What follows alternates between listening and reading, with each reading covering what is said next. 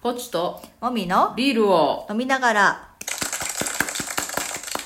第124回です。はいうん。ちょっと今日は暖房が暑いはい。なんでかな湿気てるからじゃない。気温が上がってきたんうん。天気悪いけんかう。なんうんちょっとストーブを消しましたはい。はいではビールトークいきましょうはい。ビールのお供のソーセージについて。うんうん美味しいよね。美味しいよね今日ね、うんお昼ご飯に何か買って帰ろうって言ったらぽーちゃんがなんかウインナーがいいっていうけんさそう。なんやっけあれ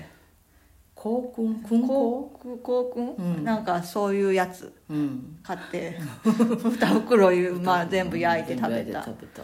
なんか久しぶりに食べたけた。ど、うん。なんかほんまうにん。あれってうん。ご飯が進むね進むね。あれ2本ぐらいでもうご飯いっぱい食べもれりるもり食べられるやろ。ねビール関係なくなるけど ビール関係ないまあ、ね。でもビールにも合う合うよねうんこの前テレビでねあ番そうそう組してたよねそうそう。あれ見てちょっとまたちょっと食べたい欲がそうそうあったんかもしれんあ湧き出るよねあそうやね、うんまあこれからもはいいろいろちょっとまあなんか日本のメーカーでもいろいろあるからさ、うんうんあの番組見てたらね、食べ比べとかして利みたらきいいねソーセージとかして遊べばいいよねそんなに知らんやろあそんなに知らんからねでこれからこれ勉か強らする勉強のためにね はいはいじゃあメインテーマいきましょう「はいレ・ミゼラブル」映画2012年版はいを見ましたね、レンジがちょっとかぶってしまったねあーごめんなさいねうん、見ましなんたかあねの今日はちょっと久しぶりにゆっくりしてるんですけど、はいあのまあ、ネットでレンタルしてはいレミゼをね私は見たことがなかったからはい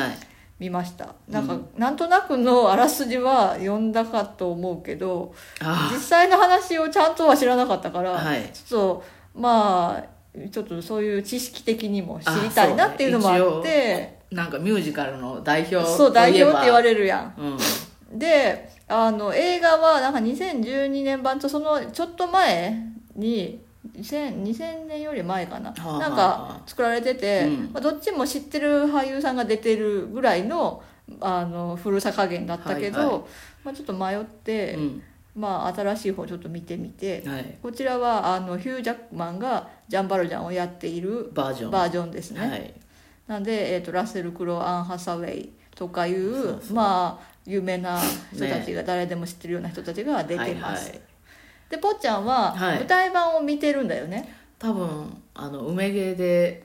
何年前ぐらい、もうね結構前それこそ12年は前やと思うねああえ主演は主演はあのジャン・バルジャンが山口雄一郎さんで、うんうんジャベールを岡幸二郎さああんやってたお岡母ささんん二、うんうん人とも歌うまだからさまあだってまあそうねああの時代は圧倒されるよねあの時代は本当に歌が上手い人がミュージカルに出てたからね、うんもうなんていうの音の圧うんうんうんビリビリくる感じうんうんうん二人ともすごかったえ女の人は覚えてないんだよねあ覚えてないんや全く覚えてないあそうなん、うんちょっと調べてみたら出てくるんじゃんあ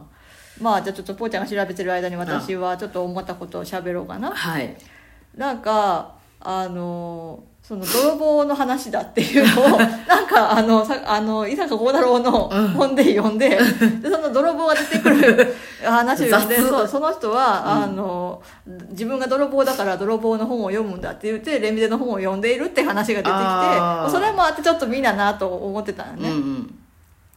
で、まあ、泥棒っていうか、まあ、その一番初めにジャンバルジャンが捕らえられるきっかけになったのが、うん泥棒行為だっていうだけで別にこ、彼は泥棒ではな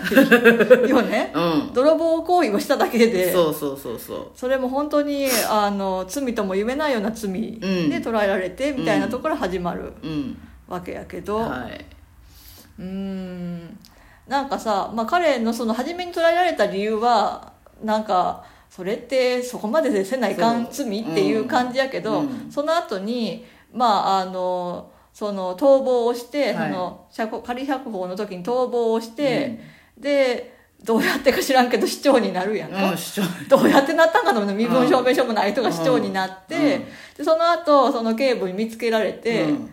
でそしたらその警部が通報したことでうん別の人が捕らえられるやんか、でその裁判が始まっていて、うん自分が名乗り出ないとうん冤罪で誰かが裁かれることになるって言って一回法廷に行くシーンがうん映画ではあったやん。ん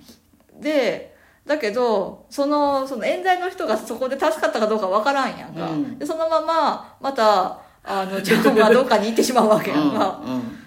いやなんかまあそこがちょっとモヤモヤするよね、うんうんまあ後のシーンはまあ彼の中の、その一回その何修道院に助けられたうん時のに改心した、うんうんその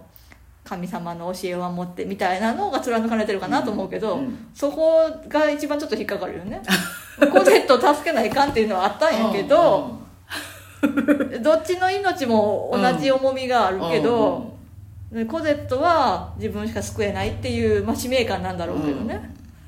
そこがちょっとモヤモヤするよねそれそうそうあの冤罪の人どなたんやろうっていううん一応釈放されたんじゃないあの一応証言に戻ったから、うんそうなんかうな、んでも3日で戻るって言って戻らんかったからねそうやろメロスより悪いよね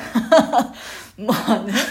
うんちょっとでも性質が違うけどね逃げたうん状況とかが、うんで、えー、とあなたが見た見たのは多分多分、あのねあのファファンテーヌあーお母がさ多んね分マルシアとか高橋由美子さんの時代だったと思うよ、ああーマルシアだとうまいねうん、うん、だからこの後あー時のコゼットさんだと知らない人が多い、知らない人あそうなうんや、ん、東子さんっていう歌手の人やろみたいよねうんただこの人ではなかったと思ううーんえあとあの人はあの娘もう一人娘がおあるやんエポニーヌさん、うんえ出てこんのあ出てきとる、うんえっ、とあ笹本玲奈ちゃんか新妻聖子さんだったんや笹本玲奈ちゃん顔可愛い子やろあでも新さ妻聖子他にもおるないろいろろ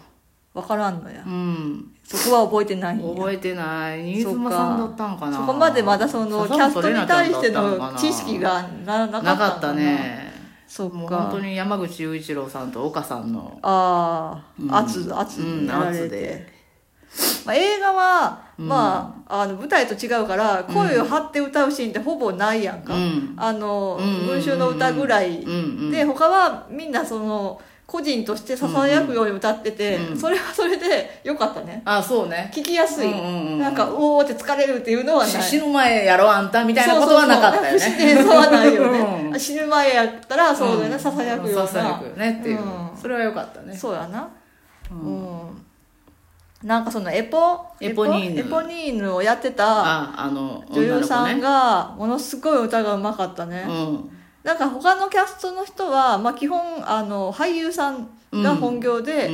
ん歌は専門家じゃないけど、その人だけ歌が専門家なんだようね、ん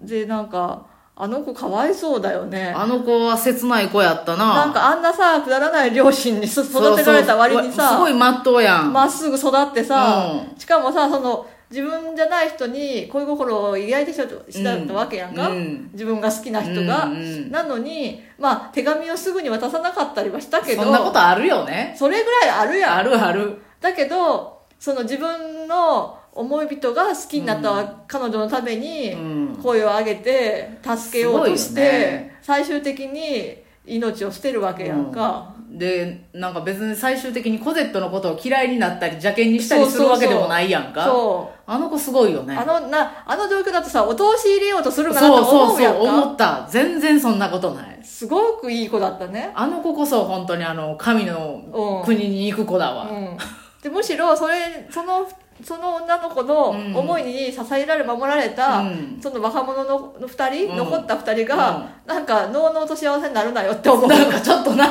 なんかこう、ま、曲がった大人としてはそうそなんか、まあ、ジうャそうンマリウスお前分かっとんかってそうジャンにも守られているコゼットであり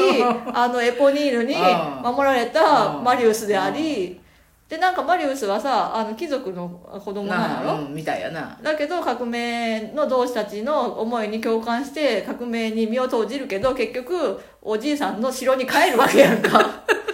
帰ったなそこどうなんていう我が孫よ言うでて結局あのあと多分フランス革命が本格的に起こるんやろうんそしたらまあ貴族が没落するんやろ、うんそしたらコゼットの生活やいかにって思うよねあ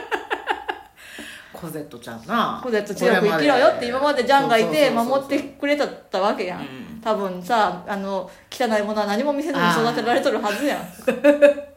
そうねうん人生は厳しいぞと真綿でくるんで育てられたはずでうんそんな思うよねなんかすごい汚い大人そのうなんかねねだからその主人公とかそのメインの、うんそのあの称えられるべき人たちじゃない人たちにすごい、なんか共感してしまうももエポニーヌが強かったなこの映画そうやうな、んすごい良かった、うんななんんかまあか、メインの人はなあれなんやけどさうん、よくて当たり前やしそうそうそうそうそうでもさ最後に警部が死ぬやんかあ警部ね自分のそのし心情を曲げてしまったことでう死ぬやんか、う死なんでええやんと思うよあの人すごい執着心やなうんなんかさジャンのことを愛してたんだねっってて思思ううよよねな銭形とルパン的な感じやろそうやなうんうん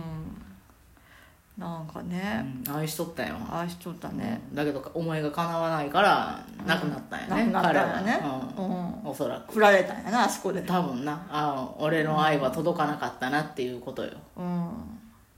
なんかあとちょっと時間ないけど、うんあの同じビクトリー・ユーゴーが書いた「あの笑う笑う男」あはい、をはい、見たけどすごく似てるあそう形態があえ拾われる無垢の女の子あとーそれをその人間愛で包み込む男性っていう形態がすごく似てるるそれがなんかユゴーのテーマなんかなって思あう、うん、っていうそうなんかもしれんねなんかそこら辺をもうちょっと他の作品も、うんうんしなんか読ん読んだりしてみたいなってそう思ねった、なるほど、うんうんそっかということで、はいまあ、初めてこの対策をい知りました、ま